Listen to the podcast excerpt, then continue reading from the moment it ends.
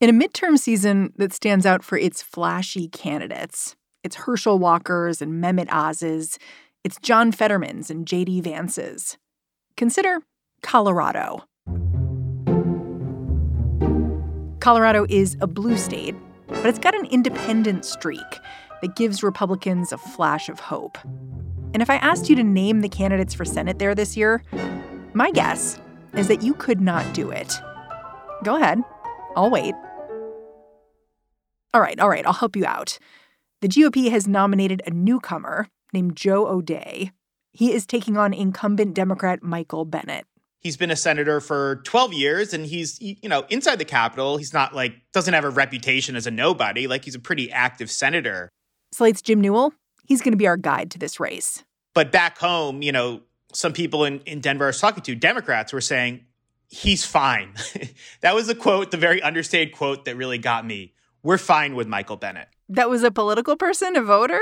That was a voter. Yeah. I, you know, what, what is it that you like about Bennett? Um, you know, he's fine. So I, he's kind of, you know, even back home, he's kind of generic Democrat. Jim went to Colorado to figure out whether Bland might be tipping over into vulnerable. Democrats have been worrying about this seat openly for a while now. During primary season, they poured money into ads that boosted the most extreme Republican in the race. The idea here was that a Trumpier opponent would make things a little easier for Michael Bennet. Politician Joe O'Dea is not who he says he is. O'Dea says he wants to rein in government spending, but he supports Biden's $1.2 trillion spending bill. And before running for Senate as a Republican, O'Dea actually supported Democrats and even gave money to Michael Bennet. When Joe O'Dea, the more moderate Republican, won the nomination, Senate Leader Mitch McConnell smelled blood in the water. He said he was all in on this race. These party machinations made it feel like anything could happen here. Yeah, you mentioned how when you showed up to cover this race, you ran into another political journalist who was like, "So you're doing the this race is going to be closer than you think story too." Like basically this was like what reporters were doing, which was like a punch in the gut, you know. Do you think that's the right frame for this story? I don't think it is. I think it's, you know, what's kind of gone wrong here. And I do want to leave the caveat since, you know, at the ever present risk of having egg on my face on election day, something could happen. You know, I mean, the polls could all be 10 points wrong, although they're not usually in Colorado. But, you know, if you look at the polling average, O'Dea is down by about nine. And so I wanted to do the, you know, the, the next step after this is a sleeper race and being like, well, why you know, why is this race still asleep?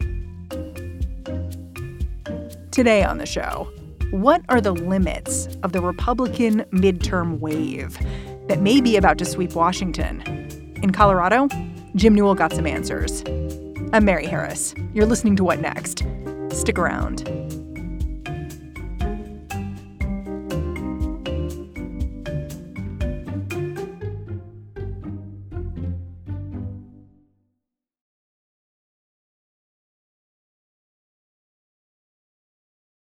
The Democrat in this race, Michael Bennet, is running for his third term. He's been in office since 2009. That's when he was appointed to fill a seat for an incumbent who was headed to the Obama White House. And he kind of came out of nowhere. He was a superintendent of uh, Denver schools. It was not, I think, the pick everyone expected. Is he charismatic? I mean, he's nice. But um, you know, it, has been interesting to watch him develop because I actually do have to remind people because I really think a lot of people will forget. He ran for president in 2020. So my plan is to run for president. I appreciate your letting me come here to announce that.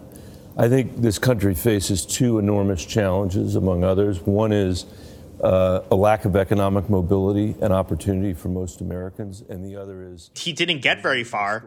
He eventually a tactic he tries is saying, if I'm president, you won't think about me for weeks at a time, which was, you know, kind of a good contrast to Trump for a certain amount of people, but it also it tells you a little bit about Michael Bennet. Like, I'm the guy who's going to run on being boring. So he didn't get very far, but, you know, he's running for a, a third term here, a third full term. He's working. It's a different Colorado, though. I mean, it's really a lot bluer now. So, you know, that is, that has helped them quite a bit. You say it's a lot bluer, and yet Republicans still saw a potential to win here. So tell me about Joe O'Dea, the Republican candidate. Yeah, Joe O'Dea, I would say, was you know almost drawn up in a lab by the National Republican Senatorial Committee. As he as he often says, he's not a career politician. He has a construction company. Uh, this is his first race that he's gotten into, and he's running as you know the the aw shucks, I'm just a businessman campaign. My campaign's been focused on one issue and it's inflation, inflation, inflation. They're listening to my message because that's what they're talking about on the kitchen table. O'Dea describes himself as the Republican Joe Manchin, and he supports. He's, you know, hitting Republican advantages really well, but also while trying to kind of separate himself from the National Republican brand by saying, I don't like Trump. He shouldn't run again. I'll campaign against him in the primary if he does. On abortion, he's put out a bunch of ads saying, you know, I, I support abortion rights up to the first five months of pregnancy. He supports same sex marriage. When I saw him, he was talking about how he wants to pass a version of the DREAM Act on immigration. On on immigration, yeah. While also, you know, fixing the border. So he's kind of hitting every poll tested message for a state like Colorado really well. So he's not like a hard red, he's more of like a soft pink. Yeah, and you know, crucially also for him, he did not go off the deep end in the primary. You know, there were subtle differences here or there. He said in the primary, you know, abortion should maybe be allowed early in pregnancy. He didn't spell out a time period, but he's not one of these guys who's had to completely scrub his website once the primary ends. Well, abortion, it seems like, has become a very central part of this race, partially because of the candidates and partially because of Colorado. I mean, obviously, Dobbs has made abortion a central issue just about everywhere. But Colorado in particular, why is this issue so salient there? So, this was another question I, I wanted to figure out going out there because you've seen abortion, even though it's still Dem's main message, it's still their big motivator. Just as I was going out there was kind of where the backlash of Dobbs was receding a little bit in salience. It was falling behind some other issues like inflation, the economy again in importance to voters. So I wanted to see even in Colorado if that was the case. And it does really seem like there it's still I'm not going to use absolutes and call it the death knell for O'Dea, but it seems to have really put him behind the eight ball in a way that's really hard for him to to recover from. Well, and partially that's his own fault too, right? Like didn't he support an abortion ban a few years back? Yeah. So even though he took this position that, you know, I, I will allow abortion up to a certain point, you know, investigative reporters found out that he had signed a petition for uh, an abortion ban that was on the ballot in 2020, this Proposition 115. And that allowed abortion up to, I think it was 20 or 22 weeks. But afterwards, the only exceptions it allowed was basically for life of the mother. It didn't have rape, incest, or fetal health exceptions. So he signed a petition for that and voted for that. And, you know, when they asked him about it, his response was pretty bad. He said, Well, I didn't read all the nuances of it. Not great when you're going to go make laws. Yeah. So, you know, in a state like Colorado, which is blue, which has a long history as one of the first states to liberalize its abortion laws, they passed a pretty sweeping abortion rights legislation through the, the state legislature earlier this year. It's pretty unrestricted throughout pregnancy, too. So, you know, that was passed overwhelmingly. And then that, that proposition that O'Dea had supported was defeated pretty overwhelmingly. So, what Joe O'Dea had done in signing that petition and voting for that, I mean, that gave Democrats basically what they needed to say this guy's an opportunist. He's changing his tune on everything don't trust him. He'll be another vote for Mitch McConnell to ban abortion if he goes to Washington. Huh. So when you went out to Colorado and followed these candidates on the trail, how are voters seeing all of this? So voters, I you know, again, at Democratic events, it was not like people were bringing, you know, Michael Bennet photos to have him sign them or something. like Bennet he gets up and he speaks for four minutes at this rally with a bunch of other candidates. The people I'm talking to, you know, they're saying it doesn't matter what O'Dea is. He's a Republican. A Republican will do terrible things and bend over for Trump. We just need to support Michael Bennet. You know, it just wasn't that they were excited to give him another uh, six years, we could change the world. It was for democracy's sake, we have to stop Republicans from taking power. What about Republican voters looking at O'Day? You know, they all seemed fine. I think they were mostly just we have we really do have to take back the Senate. He's going to get what 80 90% of Republicans, but each little percent he can't get because you know, they they either think he's too liberal or whatever, they might blank the ballot or vote for the libertarian candidate. You know, that could really matter in a close race. After the break, part of the Republicans' problem in Colorado, it's not their candidate, it's the candidate he's running away from, Donald Trump.